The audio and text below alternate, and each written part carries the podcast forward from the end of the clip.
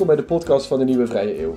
Uh, mijn naam is Mark Thiessen en vandaag ga ik in gesprek met Laurens Dassen, de lijsttrekker van Volt. Volt is een pan-Europese partij en daarmee zijn ze vrij uniek in Nederland, want het is de enige pan-Europese partij die meedoet aan onze Tweede Kamerverkiezing. Ik praat met Laurens over wat dat nou inhoudt, een pan-Europese partij, waarom het nodig is, um, hoe dat in de praktijk werkt, maar ook over wat dan die grote uitdagingen zijn die we niet meer op nationaal uh, niveau zouden kunnen oplossen, maar waar we echt grote Europese oplossingen voor nodig hebben. Uh, dat, geopolitiek, defensie, klimaat, het komt allemaal voorbij. En tot slot, iets wat mij persoonlijk heel erg fascineert is, hoe zorg je er eigenlijk voor dat als je in de Tweede Kamer zit, als Volt, als pan-Europese partij, dat je het ook een beetje doet gaan werken. Hè? Hoe, hoe zorg je ervoor dat al die verschillende mensen uit al die verschillende landen uh, ook een soort van mening gaan hebben over wat er in Nederland uh, uh, gebeurt. En hoe vertaal je dat in, in je bijdrage in de Tweede Kamer. we gaan zien of Volt het gaat halen. Ik vind het in ieder geval een interessant experiment. en ik hoop dat jullie net zo genieten van het gesprek met Laurens als ik dat heb gedaan.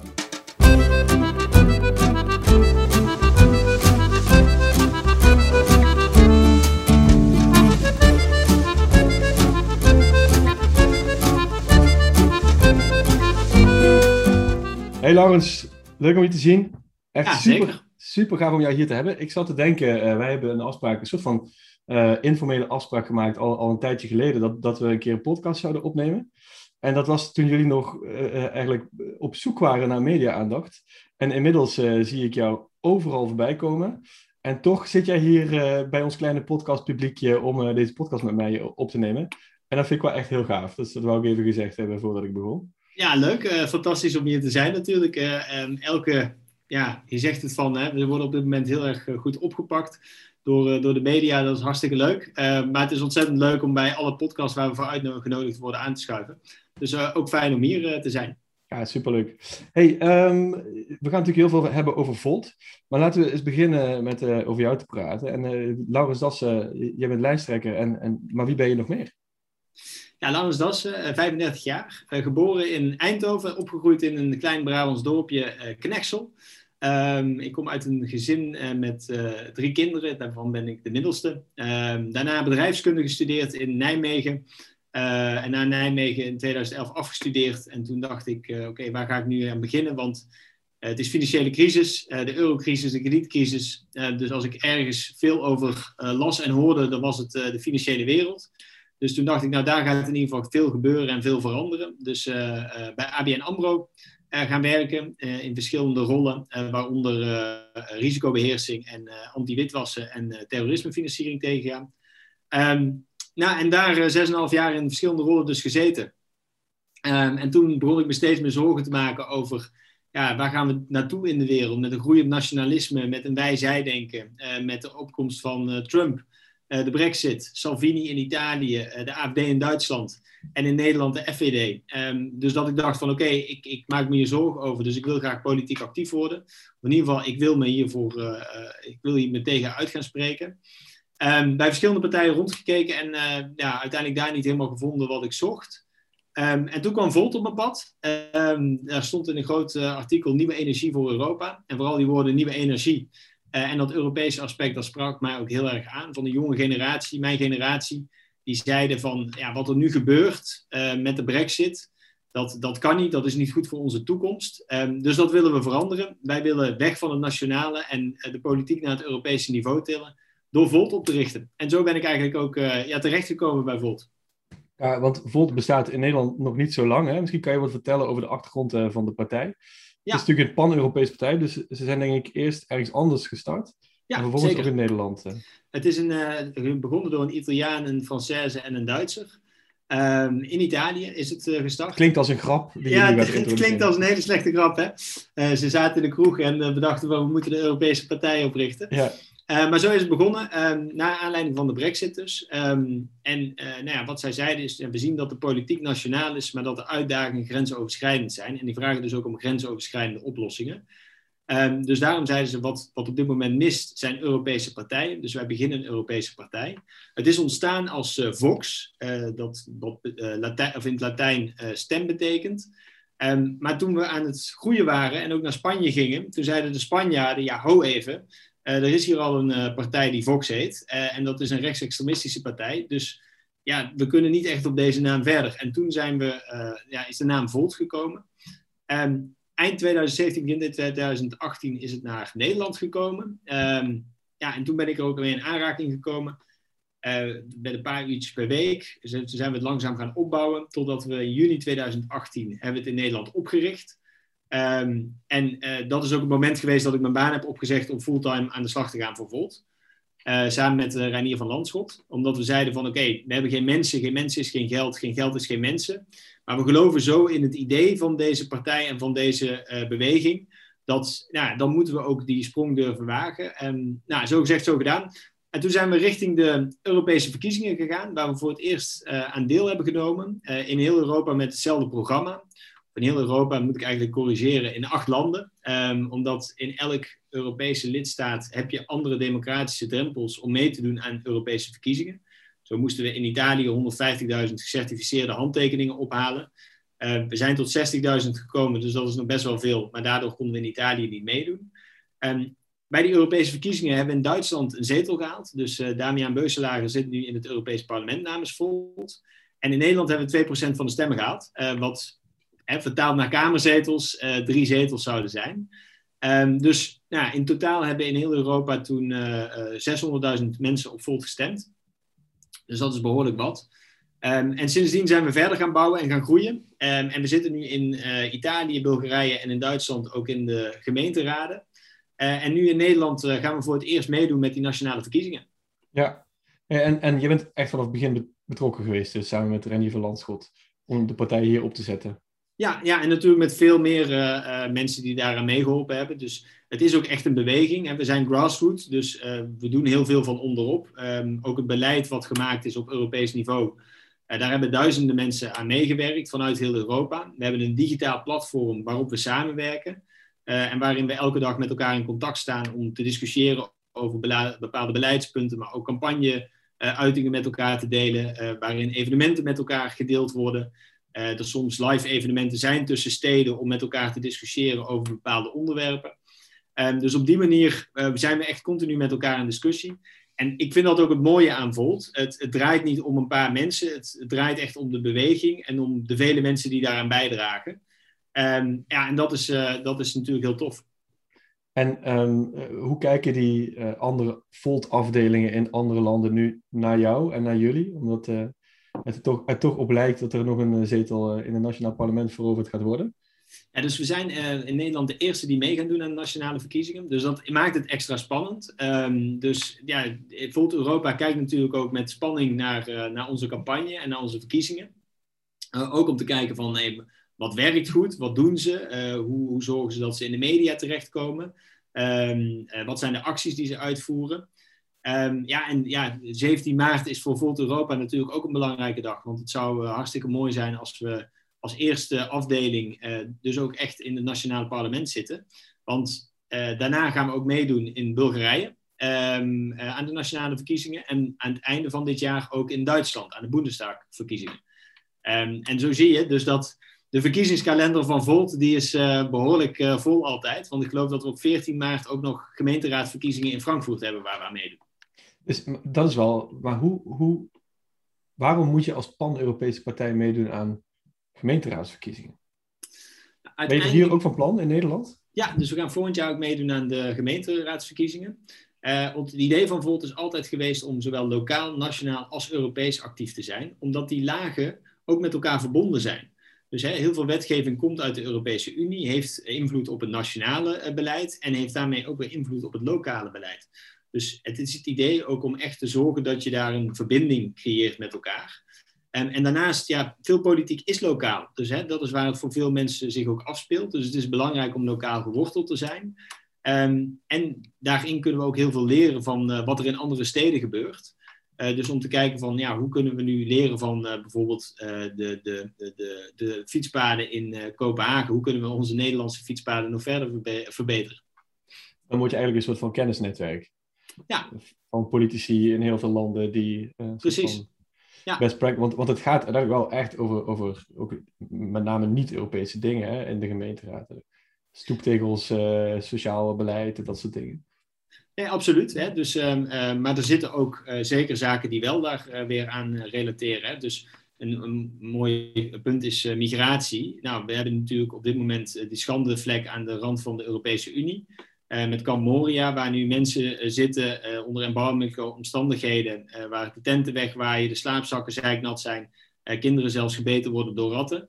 Um, en er zijn meer, of ik geloof 500 gemeenten in heel Europa die aangeven dat die die vluchtelingen wel op kunnen vangen. Uh, maar dat de nazistaten houden dit op dit moment tegen.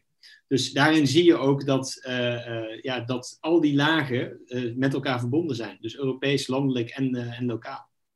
En hetzelfde geldt natuurlijk ook voor de stikstofcrisis. Um, de Europese subsidies aan boeren die worden gegeven op basis van landgrootte.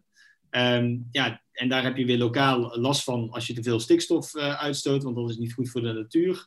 Um, en daar moet je nationaal ook weer beleid voor maken. Dus zo zie je dat die uh, uitdagingen ook uh, echt wel met elkaar verbonden zijn. Ja, en ik, ik sta ervan te kijken dat, dat jullie als nieuwe partij zoveel ja, positieve aandacht weten te krijgen, sympathie weten te krijgen. En het lijkt erop, als je naar de peilingen krijgt, dat jullie een zetel gaan uh, veroveren in de Tweede Kamer. En ik vraag me af, uh, wat zijn jouw doelen eigenlijk als jij in de Tweede Kamer zit? Nou, we gaan voor drie zetels in de Tweede Kamer. Drie zetels. Dus dat is, hè, van wat ik net zei, we hebben bij de Europese verkiezingen die 2% gehaald. dat zouden drie zetels zijn geweest en daar gaan we nu ook weer voor. Um, en ja, en wat, wat zijn mijn doelen? Um, nou, allereerst um, hebben we hier in Nederland uitdagingen als klimaat, migratie, veiligheid, sociale ongelijkheid.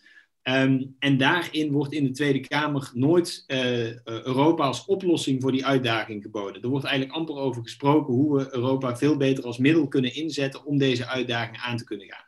Dus dat is een van de ja, doelen die ik mezelf stel, om dat debat daar veel meer ook uh, aan te verbinden. Uh, en dat veel vaker op tafel te gooien. En dus ook dat politieke partijen kleur moeten bekennen van wat willen ze nu met de Europese Unie en welke richting willen ze daarmee op. Dus dat is één. Um, en daarnaast zijn er natuurlijk belangrijke beleidspunten die ik wil agenderen. Uh, we hebben een hele grote klimaatcrisis die eraan zit te komen. Daarin handelen we op dit moment veel te langzaam. Dus wij zeggen ook, we willen de ambitie verhogen en in 2040 klimaatneutraal zijn. Um, dus daar zou, ga ik natuurlijk zeker op inzetten.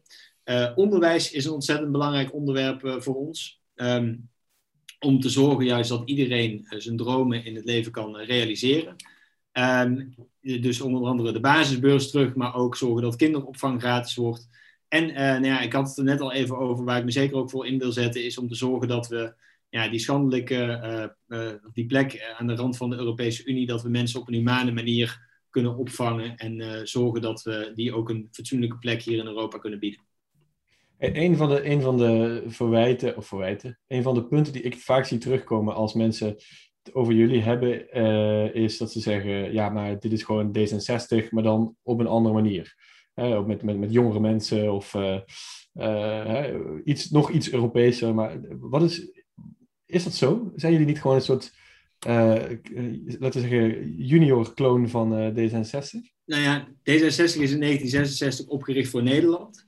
En wij zijn in 2017 opgericht voor Europa. En het elementaire verschil tussen ons en eigenlijk alle nationale partijen is dat we Europees georganiseerd zijn. En is dus ook dat we met één verkiezingsprogramma in heel Europa actief zijn.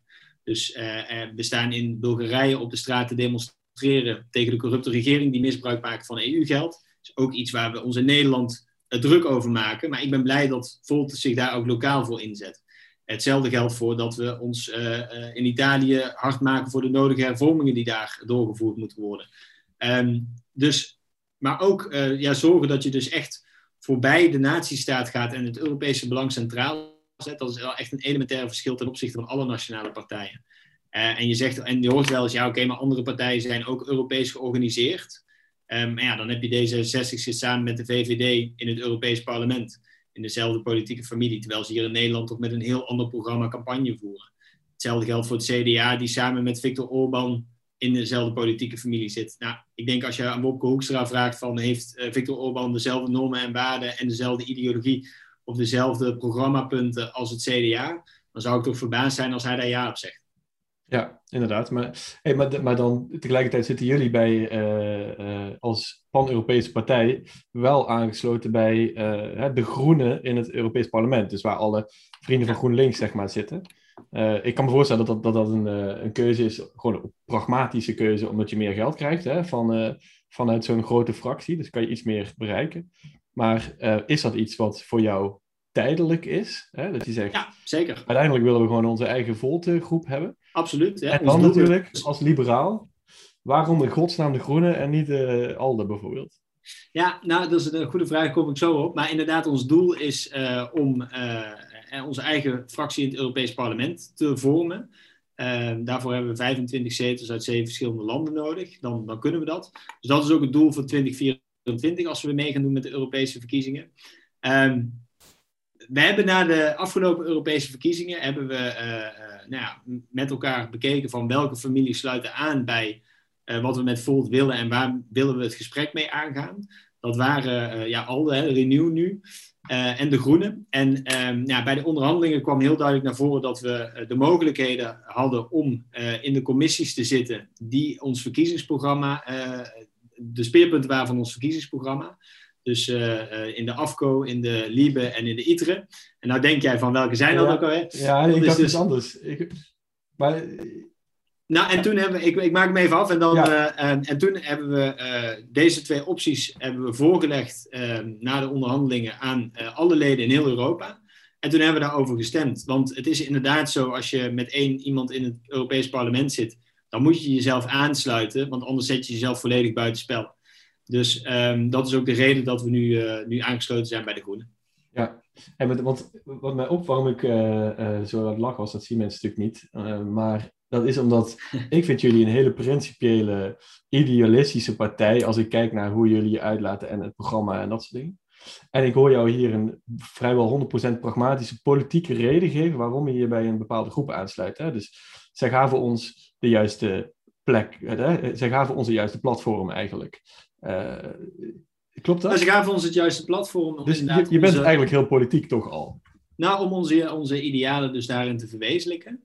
Um, en uh, nou ook, hè, Damiaan die, uh, die heeft ja, goede gesprekken gevoerd met de Groenen en kreeg daar veel ruimte voor uh, hetgeen wat hij graag zou willen doen en willen bereiken. en ja, zo zijn we uiteindelijk tot deze beslissing gekomen. En die, die mogelijkheden waren bij de andere groepen gewoon niet aanwezig. Ja, ja. Nou, ik, hoop, ik hoop dat je ooit nog een keer nou, wat, wat ik natuurlijk hoop, en dat is natuurlijk ook wat we met Volt graag zouden willen. Kijk, wij zijn bezig met het opzetten van een Europese partij. Maar ik hoop natuurlijk dat uh, er in de toekomst meer Europese partijen komen. Dus dat de Renew-groep, uh, dat dat ook echt een Europese groep gaat worden met één programma. Um, waardoor je dus niet al die nationale belangen hebt, maar waardoor je dus heel duidelijk uh, op Europees niveau ook discussie krijgt van welke inhoudelijke richting willen we op met de Europese Unie. En dat is ook de EPP, dat eh, de Europese Volkspartij, dat ook gaat doen. Ja, en dan krijg je echt een Europese democratie. Ja, ja ik, dit, nu gaan mensen het heel saai vinden, maar ik ga, ik ga mijn hele leven, niet mijn hele leven, maar um, al een hele tijd ga ik naar uh, congressen van de Europese Liberalen, hè, ALDE. Uh, en daar is altijd, iedere keer gaat het op, wat, op enig moment gaat het over Europese lijsten. Hè? Dus dat betekent eigenlijk dat je inderdaad, eigenlijk wat jullie van plan zijn, dat je niet uh, in je land op uh, je lokale liberale partij kan stemmen, VVD of D66, maar dat er gewoon één liberale uh, hokje is wat je kan aanvinken, in dat geval ALDO of, of Renew. Um, het komt er nooit doorheen, hè? het wordt altijd geblokkeerd door de, nee, ja. door de moederpartij. Het is dit jaar nog geblokkeerd ook door, uh, door het Europees Parlement. Ja. Uh, het mogelijk maken van transnationale kieslijsten. Ja, ja da daarmee geef je eigenlijk, het wordt al aangegeven van uh, het wordt geblokkeerd door nationale partijen. Ja. Um, en dat is heel erg zonde, want ja, ik, ik, ik, wat je net zegt van ja, daar haken mensen af. Um, maar juist de grote thema's die in uh, Europa besproken worden en aangepakt moeten worden, die vinden mensen heel relevant. En dan moeten we ook zorgen dat het middel hè, waarmee we die thema's willen aanpakken, dat het goed functioneert. Ja, ja. Ja, en, en, en um, zit jij in de federalistische hoek? Ja, wij zijn voor een federaal Europa. En wij willen naar een Europese parlementaire democratie toe. Dus uh, ja, eigenlijk een democratie zoals we die ook hier in Nederland kennen, waarbij uh, alle mensen in Europa stemmen op het Europees parlement. Dat een volwaardig parlement dan is, waarvan uit uh, een Europese regering wordt, wordt gekozen. En ja, nu heb je de hele rare situatie dat we stemmen op het Europees Parlement. Maar het parlement heeft niet eens recht van initiatief, hè, dus mag niet, niet zelf eh, met wetgeving komen. Ehm, we hebben een Europese Commissie die wordt aangesteld door de Europese Raad. Ik hoop dat iedereen het ook nog kan volgen, want ja, het wordt inmiddels complex, waar de regeringsleiders in zitten. Ja, e-, een van de problemen is dat mensen het natuurlijk niet kunnen volgen. Hè? Dus ik zie heel vaak voorbij komen. Ik zag het gisteren toevallig ook uh, in een gesprek met iemand van jullie partij. Dat iemand zei, uh, maar de EU heeft net dit voorgesteld. En het ging over, volgens mij, uh, beperkende regels voor, um, uh, hoe heet het, plant-based uh, voedsel. ik ben eens gaan zoeken, wat is dat dan? En, en wat blijkt, het is gewoon het is een amendement ingediend in het Europees Parlement, waar een meerderheid voor is gekomen, wat nu in onderhandeling komt te liggen bij de Raad en zo. Maar de mensen zien dat als de EU. Hè? Dus iemand ergens in die hele grote Europese bubbel dient een voorstel in. Dat kan gewoon één parlementariër zijn of, of misschien wat meer. En dat wordt gezien als de Europese Unie. Dus het is heel moeilijk ook om te zien wat is nou het krachtveld en wie doet wat. En ook dus hoe kan ik invloed uitoefenen als burger op wat daar gebeurt. Nou, en hier heb je een heel belangrijk punt. Hè, van, uh, uh, vaak wordt er ook uh, in, in, in Nederland, maar ook in andere landen gezegd: ja, dit moet van de Europese Unie of dit moet van Brussel. Maar ondertussen zitten onze ministers zelf daar aan tafel om mee te onderhandelen over die besluiten. En dat zien mensen vaak niet. Dus als je het ook hebt van, ja, wat gaat Volta ook nog in de Tweede Kamer doen, dan is het ook zorgen dat dit soort uh, zaken veel transparanter worden. Dus dat het ook helder wordt van, ja, oké, maar wat is de rol dan van Nederland precies geweest en wie houdt wat tegen? Ja. Leuk, ja. ik wil het graag met jou hebben over, over die rol van Europa in de wereld ook. Want volgens mij is dat het, is iets wat mij persoonlijk heel erg bezighoudt en ook frustreert, eerlijk gezegd. Ja. Uh, ik, kreeg een vraag binnen van, uh, van Bram Hering. Uh, dat vond ik wel leuk. Hè? Hij vroeg welk issue in Europa moet morgen worden opgelost? Um, nou ja, de, ja, welk issue? En dan bedoel je qua. Uh... Als jij één ding mag kiezen, hè, een, een, een probleem in Europa, of, of, of in, in, misschien wel groter dan dat, wat morgen zou moeten worden opgelost, wat zou dat dan zijn? Ja, het klimaat. Dat, dat, klimaat. dat is echt een issue natuurlijk wat heel snel opgelost moet worden. Uh, en daar zullen we de ambitie flink voor omhoog moeten zetten. Dan moeten we ook Europese afspraken over, uh, over gemaakt worden. Bijvoorbeeld, wat we graag zouden willen, is een Europees hogesnelheidsnetwerk juist om te zorgen dat je af kunt van die uh, korte afstandsvluchten. Um, ja, dat, dan zul je dat Europees met elkaar moeten aanpakken. Maar het klimaat is denk ik op dit moment het urgentste probleem wat op ons afkomt. Het, en het bizarre wat ik daaraan vind, dit horen we al heel lang. Ja. En toch wordt er ja, telkens maar niet ingegrepen. En de, over de hele wereld gaan uh, jonge mensen al, al heel lang de straat op om te demonstreren, uh, om politici wakker te schudden. Um, maar er lijkt, uh, er lijkt te weinig politieke wil te zijn om dit ook echt op te lossen. Ja, in, in politiek gaat altijd pas op het laatste moment gaan, gaan dingen schuiven. Hè? En dat is bij klimaat natuurlijk super gevaarlijk. Want ja. het laatste moment is per definitie al te laat. En, en uh, ik denk dat het ook wel veel te maken heeft met hoe, hoe die missie of hoe dat probleem geframed wordt. Hè? Dat, we hebben het altijd over 2050, moeten we die doelen halen. Terwijl wat we nooit zien is dat het eigenlijk gewoon vandaag, we hebben het gewoon over vandaag. Hè? Dus zo, zowel de, de gevolgen van klimaatverandering spelen vandaag al. En als we het willen oplossen, moeten we dat ook vandaag doen. Het heeft helemaal niet zoveel zin om die gezichten te schetsen. En in 2050 moeten, moeten we daar staan. Gewoon nu, het verhaal moet veel meer worden wat we vandaag moeten doen om daar te komen. Ja, ja wat ik zelf altijd heel uh, uh, vervelend daarbij vind, is dat politici graag spreken over we doen het voor de volgende generatie. En nou, dat is al iets zolang ik volgens mij leef dat ik dat hoor. Um, uh, en ja, dat ik dan denk van, ja oké, okay, maar als je spreekt over de volgende generatie, dan klinkt het heel ver weg. We doen het ook voor nu, voor ons, voor uh, onze eigen toekomst. Ja. Dus um, de, daarin wordt een bepaalde urgentie weggehaald. Um, dus ja, als je het hebt over uh, dat ze dingen voor zich uitschuiven, dan, dan ja, herken ik dat zeker. Ja. Hey, en als je kijkt naar Europa als als zeg maar uh, factor op het wereldtoneel. Hè? Dan, dat klinkt heel abstract, maar het gaat uiteindelijk heeft het gewoon te maken met uh, komen we in een positie als Europa dat, dat iedereen ons gewoon makkelijk kan piepelen of, of niet? En, ja, wil je de speelbal van de wereld worden? Ja.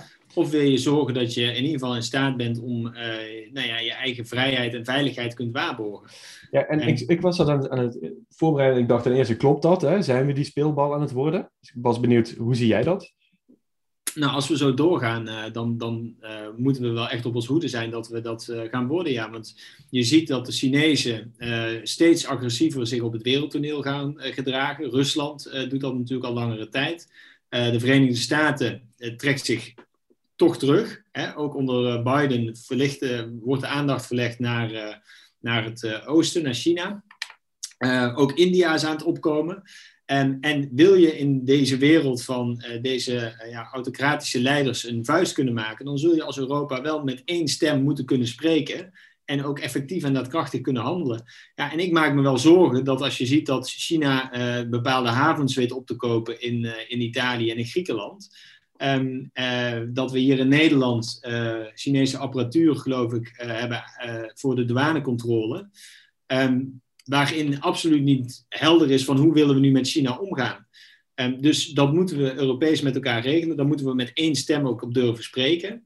Um, want anders worden we inderdaad de speelbal van, uh, van, van, uh, ja, van andere landen. En vergeet niet, uh, China koopt, ik geloof dat ze nu al de helft van de nucleaire verwerkingsinstallaties in handen hebben. Ze kopen onder de radar bedrijven op, ze kopen landbouwgrond op, omdat ze dat zelf tekort hebben. En ja, we moeten daar niet heel naïef in gaan zitten dat de Chinezen het allerbeste met ons voor hebben. Um, dus ja, dan zullen we wel als Europa daar een duidelijke strategie op moeten kunnen vormen. En, en, maar dit is natuurlijk het issue misschien als je het hebt over de EU. En het probleem is, EU is er eigenlijk niet mee bezig, omdat ze constant afgeleid worden. Hè? Dus afgeleid door een financiële crisis, afgeleid door begrotingsonderhandelingen. Het zijn altijd dingen die spelen waardoor ze, ze niet echt dit kunnen tackelen. Dit, dit grote overkoepelende probleem van je plek in de wereld en hoe je je vuist zeg maar, kan laten gelden. En, en de vraag is dan ook, hoe zorg je dat dit gebeurt? Hè? Want je, je hebt natuurlijk nog steeds te maken met, met, met uh, uh, veto's op een aantal gebieden en anders gekwalificeerde meerderheden.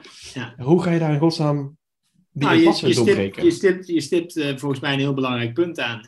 En ook bij de reactie op, op de verschillende crisis zit je met 27 verschillende landen die allemaal iets anders willen en allemaal een veto hebben, waardoor één land besluitvorming kan blokkeren. En we, we, hebben het bij Cyprus gezien afgelopen jaar, die met 0,2% de sancties tegen Wit-Rusland blokkeerde. En wat je nog meer gezien hebt, is Hongarije uh, die het herstelfonds uh, zelfs uh, dreigde te blokkeren, omdat ze niet aan de rechtsstaatsregels wilden voldoen. Ja, dat veto, dat werkt dus ook niet. Dat moeten we afschaffen. Willen we een effectieve en dat krachtige Europese Unie, dan moet je af van dat veto en moet je naar een gekwalificeerde meerderheid. Ja. En, ja, en daarin, hè, maar, dan wordt het weer wat technischer van, wil je naar een Europese parlementaire democratie, net als dat we dat hier in Nederland hebben, dat er een volksvertegenwoordiging is, met een regering die effectief en het mandaat heeft om ook daadwerkelijk te handelen. Mm. Um, het probleem is natuurlijk dat, dat op zich iedereen, weet je wel, ook, ook uh, de, waarschijnlijk de. Iedereen snapt ook wel dat zo'n veto en zo gekwalificeerd. dat dat in principe meer tegenwerkt dan dat het voor je werkt hè, als Europa. Het probleem is alleen, hoe ga je op een punt komen dat je het ook daadwerkelijk kan afschaffen hè, of, of, hervormen? Want dat is bijna niet te doen. Hè? Dus, dus, en dat is natuurlijk het lastige, is, is we kunnen het dus- vinden, maar hoe komen we daar? Nou, dus dat is door te zorgen dat uh, Volt in alle landen in de eh, nationale parlementen zit. En, en, en, ons daar dus echt hard voor gaan maken. Dat dat gaat gebeuren. En mensen dus ook bewust maken van dat op deze manier uh, we niet effectief en daadkrachtig genoeg kunnen zijn. Maar dan moet je al een meerderheid in alle parlementen hebben. Hè? Want tuurlijk, ik, ik, anders dan staat Victor Orban naast jou. en dan zeg jij, nou, Victor, we moeten toch het veto afschaffen. En dan, zegt hij niet, ah, nou oké, is goed. Weet je, dus het blijft... Dat is een goed idee, Laurens, zegt hij dat. Nee. nee, dat begrijp ik. Nee, tuurlijk. dus dat zal ook een, een uitdaging worden om te uh, zorgen dat we daar komen. Uh, maar het is wel belangrijk dat, dat we daar nu al veel meer discussies over gaan voeren. En dat we mensen ook veel duidelijker maken hoe dus de Europese Unie functioneert. En waarom het dus ook nu niet functioneert zoals we graag zouden willen. Um, dat is namelijk iets wat nationale partijen op dit moment helemaal niet doen je hoort er bijna geen enkele nationale partij over. Het, eh, hebben ze, sommigen hebben het wel in het verkiezingsprogramma staan. Maar het is niet een terugkerend iets. Uh, en dan is het toch ook vaak ja, een beetje mondjesmaat dat ze zich daarvoor durven uitspreken. Dus wat wil Nederland met de Europese Unie? Wat wil de VVD met de Europese Unie? Wat wil de CDA met de Europese Unie? Zijn ze dan nu tevreden hoe het gaat? Of, of ja, nou, dus ik denk ook dat voor Volt het heel belangrijk is dat we die vraag continu blijven stellen. En dat we dus ook uh, ja, meer helderheid krijgen van waar willen partijen naartoe dadelijk. Wat je net uh, besprak over China, die in Europa allemaal zaken opkoopt en, en waar we eigenlijk niet heel erg, ja, laten we zeggen, bewust mee bezig zijn. Als af, aparte natiestaten, maar ook niet als, als geheel. dat past een beetje in het verhaal van Macron over de strategische autonomie van Europa, hè, waar hij, waar hij op aast. Namelijk dat je, dat je die naïviteit een keertje loslaat en echt op strategisch niveau gaat kijken naar wat willen we wel en niet toestaan in ons continent en ook projecteren naar buiten toe. Ehm, is dat iets waar, jullie, uh, waar jullie je ook bij thuis voelen? Dus echt op zo'n manier toch ook wel geopolitiek kijken naar hoe je Europa kan, uh, echt machtsfactor weer kan maken? Ik, ik, denk dat het moet, dat je op die manier moet gaan kijken. Uh, want um, anders, anders laat je dus van alles overkomen. En dan ben je reactief aan het reageren op, op zaken. En nou, dat is volgens mij wat we ook te veel binnen de Europese Unie hebben gezien. Hè. Je hebt de hele discussie over Huawei gehad. Um, ja, je zou willen dat we daar in Europa voor af, afspraken maken om te voorkomen dat, ja, dat er iets al is wat je eigenlijk niet wilt. Um, dus ja, ik denk dat Europa ook geopolitiek moet gaan denken. Um, het is een machtsfactor. Hè. Vergeet niet, het is echt een economische reus. we zijn na de Verenigde Staten de grootste economie. Ja, we zijn een, een, een, een politieke puber en uh, zoals Jaap Doop Scheffer dan zegt, een uh, militaire dwerg. Um, dus ook daarin ja, zullen we als Europa wel een keuze moeten maken van hoe gaan we zorgen dat we ook serieus genomen worden op dat wereldtoneel. Ja. Allereerst is het denk ik ja, met één stem durven spreken en dus ook helder aangeven wat wij als Europa belangrijk vinden.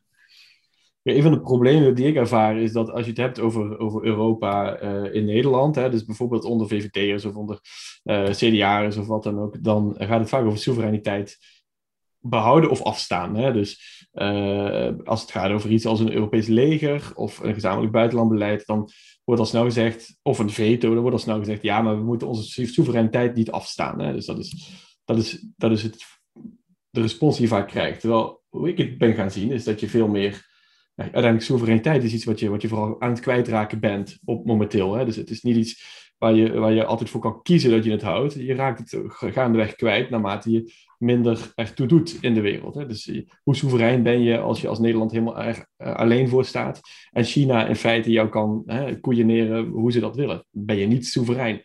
Um, en wat ik niet snap is dat het niet veel vaker zeker in rechtse kringen waar ik mezelf thuis voel, wordt gezien vanuit de termen van macht. Hè? Dus uh, als je mij vraagt, uh, ik krijg vaak wel eens het verwijt dat ik in een soort van linkse VVD op het gebied van de EU ben, een federaal uh, beeld heb van de EU. Terwijl ik denk, nee, eigenlijk heel rechts om het te zien in termen van macht. Hè? Want hoe machtig wil je zijn? Op dit moment ben je het niet. En als je machtig wil zijn, moet je bepaalde keuzes maken die die soevereiniteit um, um, ja, misschien lijkt alsof je hem opgeeft, maar uiteindelijk meer oplevert op, op machtsgebied. En, en hoe kan het, denk jij, dat er zo teruggegrepen wordt op zo'n begrip als soevereiniteit, terwijl het vasthouden daaraan in, in een, op een enge manier eigenlijk ertoe leidt dat je macht op een groter toneel aan het kwijtraken bent? Ja, om, ik, ik, ik, denk dat het ermee te maken heeft dat het toch een soort van politiek opportunisme is om dat te blijven doen. Um, omdat je daarmee mensen het gevoel hebt dat ze bepaalde controle hebben, um, die, ze, ja, die ze eigenlijk langzaam aan het kwijtraken zijn. Want dat zeg je helemaal terecht, hè, van, kijk bijvoorbeeld naar de grote techbedrijven in de wereld. Dat zijn machtige instituten aan het worden. En uh, wij als Nederland zijn ja, vele malen kleiner uh, dan, uh, dan Facebook nu op dit moment is. Eh, hè, qua, qua macht uh, wat, wat die zij kunnen uitoefenen. Um, dan moeten we echt Europees aanpakken. En dan hebben we ook weer de macht in handen om te zorgen dat wij onze wil aan hun opleggen. Hè, kijk naar de uh, Algemene Verordenings, nee, AVG, ehm, de GDPR-wet vanuit de Europese Unie op het gebied van privacy. Um, dan kunnen we een vuist maken en dan hebben we inderdaad dus de controle weer om uh, bepaalde ja, bedrijven dan wel uh, regels op te leggen voor dataprotectie. aan de andere kant belasting kunnen laten betalen. Ja, dan, dan kun je een vuist maken. En in Nederland kan dat niet. Dus ik begrijp die discussie ook niet. Um, en ik, ik denk dat het voornamelijk is omdat ze daarmee ja, toch een bepaalde controle aan hun kiezers proberen te veinzen. Ehm, ja, waarbij er wordt gezegd van ja, dan, dan verliest Nederland. Maar volgens mij winnen we juist als Nederland op het moment dat we zorgen dat we goed vertegenwoordigd zijn in, in die sterke Unie. Ja, ja. Nou, ik denk dat wij hier elkaar wel, wel vinden. Ik hoop echt dat het verhaal van, van het, het, zeg maar, het sterke Europa, uh, iets meer afstaan in Europa om er uiteindelijk ook meer voor terug te krijgen, een beetje wegkomt uit uh, de hoek van de federale gekkies, zeg maar. En dat daar ook gewoon uh, eens een keer gepraat kan worden over dat je daadwerkelijk een veel machtigere positie het belangrijke is denk ik ook, en hier aan een terecht punt aan, van um, uh, het lijkt wel alsof je tegen Europa bent of je bent voor Europa. Ehm, maar dat er niet ook een middenweg is. Hè? Dat je, uh, dat je nou, ik, ik ben voor Europese toekomst. Uh, ik geloof dat we Europa nodig hebben. Maar ik ben ook wel heel kritisch op het functioneren van de Europese Unie. Daar gaat ook heel veel mis. En het verhuiscircus tussen Brussel en Straatsburg is mij een doorn in mijn oog. is niet goed voor het klimaat, kost veel geld en ondermijnt de, de, de Europese Unie als geheel. Um, dus ik denk dat er ook veel te verbeteren is. En als we nou zorgen dat we die, uh, die kritieke geluiden ook weghalen, het mandaat, het, eigenlijke mandaat, of nee, ik zeg het verkeerd. Als we die kritische geluiden nou niet alleen bij de eurosceptici laten, maar ook zelf er kritisch op zijn, net als dat we kritisch zijn op onze Nederlandse uh, regering, um, dan kunnen we het ook verbeteren.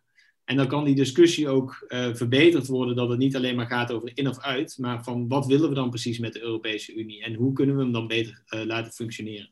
Ja, ja precies. Ik, ik, ik, hoorde je praten, ik dacht, ja, ik ben inderdaad niet voor of tegen Europa, maar ik ben gewoon voor macht eigenlijk en, en, en veiligheid en, en, en een sterk, hè, een sterke uh, land. En dat kan volgens mij alleen maar in deze wereld als je jezelf gaat verenigen. Hey, ja. Even iets anders. Um, jij gaat straks de Tweede Kamer in. Hè? Ik durf dat zo wel te zeggen inmiddels. Um, en ik dacht net ineens, ja, wie vertegenwoordig jij daar eigenlijk?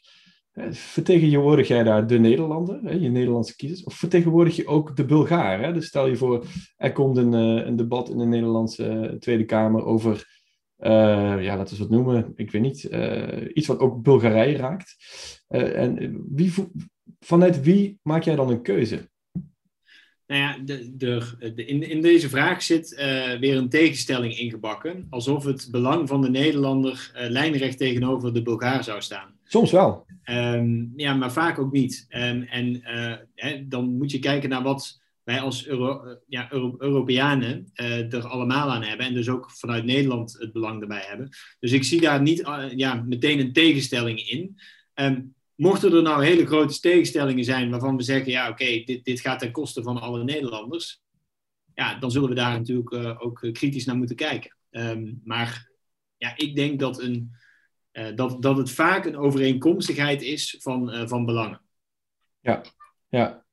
En zie je nog ergens, um, ik probeer gewoon een beetje uit te vinden hoe het werkt. Ja. Hè? Want jullie zijn natuurlijk pan-Europees. Dat betekent dat ook jij niet altijd alles te zeggen hebt over wat je in Nederland zou moeten doen. Hè? Dus ik kan me voorstellen dat er, uh, als jij een belangrijk debat in de Tweede Kamer hebt of je of, speelt een belangrijke wet, dat dus ook andere volters uit andere landen daarover gaan um, een mening gaan hebben. Hè? En dat het dus zou kunnen dat zij eigenlijk gaan bepalen wat jij zou moeten stemmen in Nederland. Of zie ik dat te, te zwart-wit?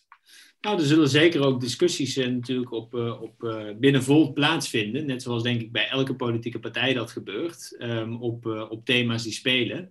En hoe daarmee om te gaan. Ja. Um, nou, als dat hele specifieke Nederlandse thema's gaan, dan zijn natuurlijk de Volters in Nederland die daar voornamelijk over zullen discussiëren. Zolang het maar binnen de kaders van, van ons programma ook op Europees niveau is. En ja, binnen de waarden die we daarin met elkaar hebben afgesproken.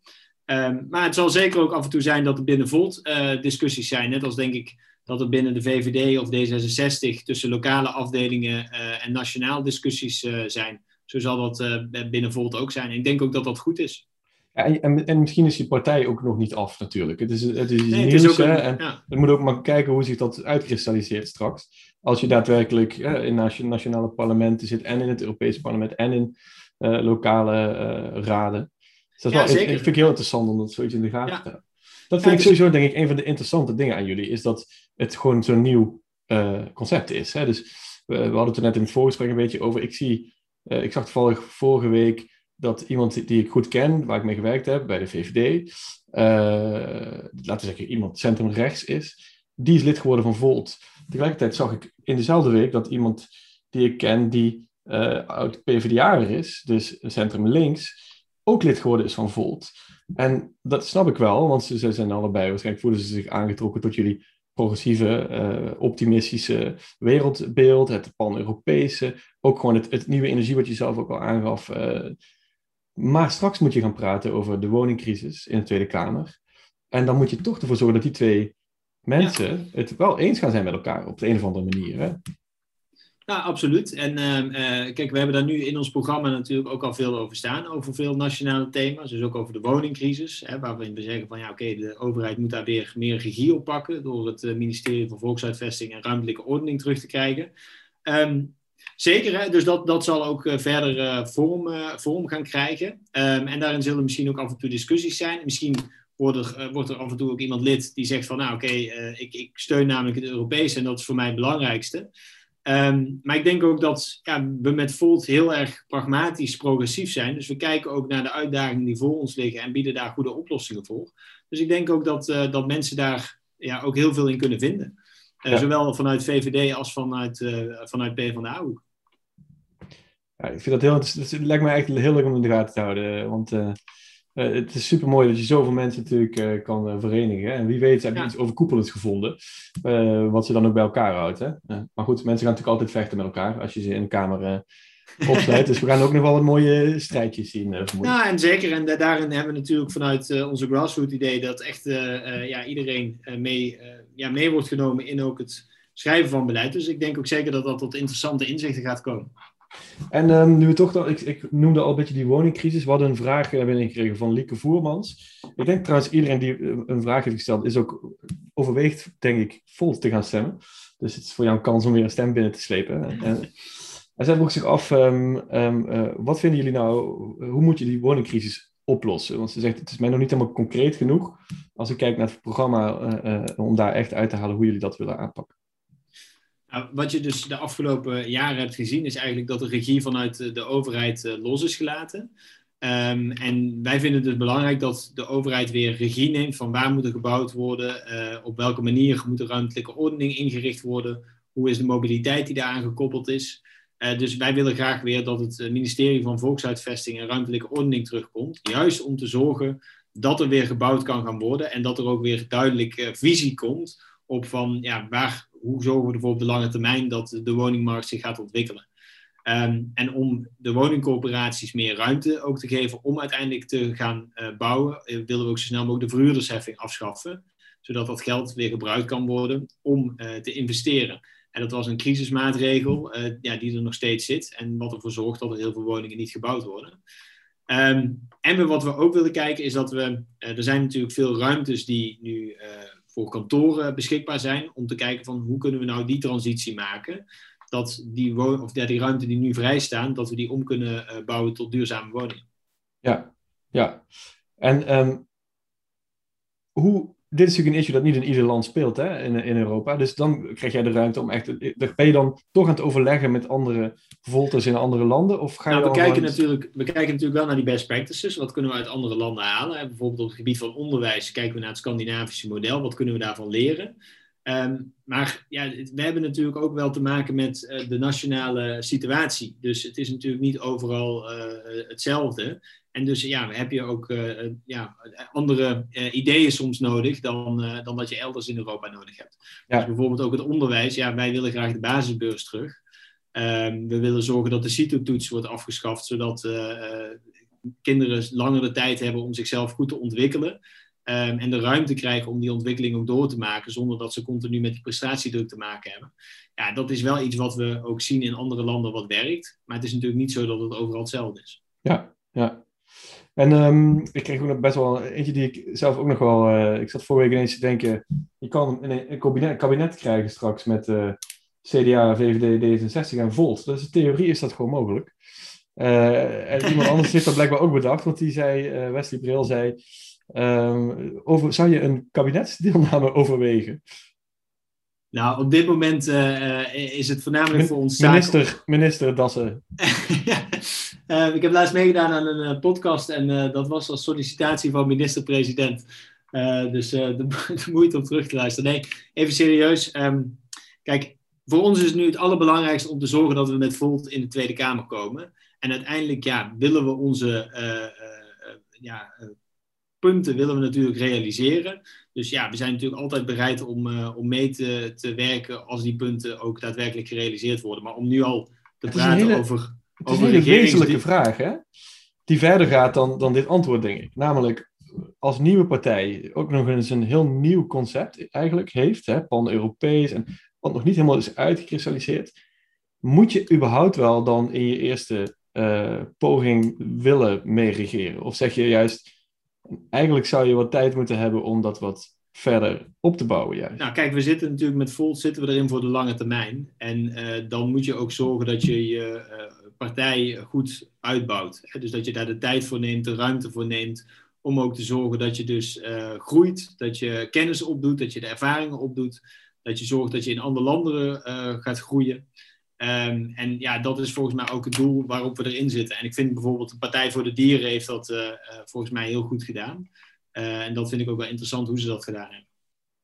Ja, ja. maar zij zijn nu pas, denk ik, een beetje aan het voorstellen op dat ze een kandidaat zijn voor regeringsdeelname. Hè? Dat, en ze zitten dus- al sinds 2006 in de Tweede Kamer, denk ik. Ja, dus ze hebben er uh, vrij lang over gedaan. Ik ga ervan uit dat we met Volt dat uh, wel eerder ook ja. kunnen en willen. Ja. Leuk. Ik heb nog één vraag en dan zijn we volgens mij aan het einde van onze, van onze tijd. Um, dat is van Inge van Dijk en zij vraagt zich af en, um, hoe het invoeren van een Europese winstbelasting voor grote bedrijven hoe je daarmee tegelijkertijd ook uh, uh, onze economie sterk kan houden. Zeker met het oog ook op een brexit, hè, waar je toch een soort concurrentie waarschijnlijk gaat krijgen om, om die grote bedrijven tussen uh, Amsterdam en Londen of Europa en het Verenigd Koninkrijk. Ja, nou goed. Het, het, mooie is, we willen graag allemaal dat de multinationals een eerlijke belasting gaan betalen, dat ze eerlijke bijdragen door overal een ondergrens van 15% te zetten, zo voorkom je dat bedrijven landen tegen elkaar uit gaan spelen. Um, en dat zorgt er dus ook voor dat je die concurrentie intern ook niet meer hebt. En dat je dus gaat concurreren op goed onderwijs, uh, goede infrastructuren. Um, en dus dat, je bedrijven, dat de bedrijven landen niet meer tegen elkaar uitspelen. Um, dus ik denk dat het juist onze economie enorm gaat helpen, doordat we weer meer mogelijkheden krijgen om juist te investeren in de voorzieningen die goed uh, vestigingsklimaat mogelijk maken. Ja, Thanks man. Ik, ik vroeg me nog even af net, wie, welke politici inspireren jou? Of welke politicus, politica inspireert jou? Nou, ik moet wel eerlijk zeggen, ik vind Merkel een hele inspirerende uh, politica. Um, de rust, um, uh, de, uh, het leiderschap wat zij toont op moeilijke momenten. dat vind ik ontzettend sterk. Um, en ja, dus ik, ik vind Angela Merkel vind ik een hele inspirerende politica. Oké, okay, leuk. Leuk. Ja. Dat is niet het eerste waar je aan denkt als je een progressieve en wie ik ook nog uh, heel, uh, heel interessant vind, ik heb ook haar boek ge gelezen, het, het, het, verhaal van Idealist, geloof ik, van Samantha Power. Zij was ja. buitenlandadviseur en ambassadrice bij de Verenigde Naties van de Verenigde Staten.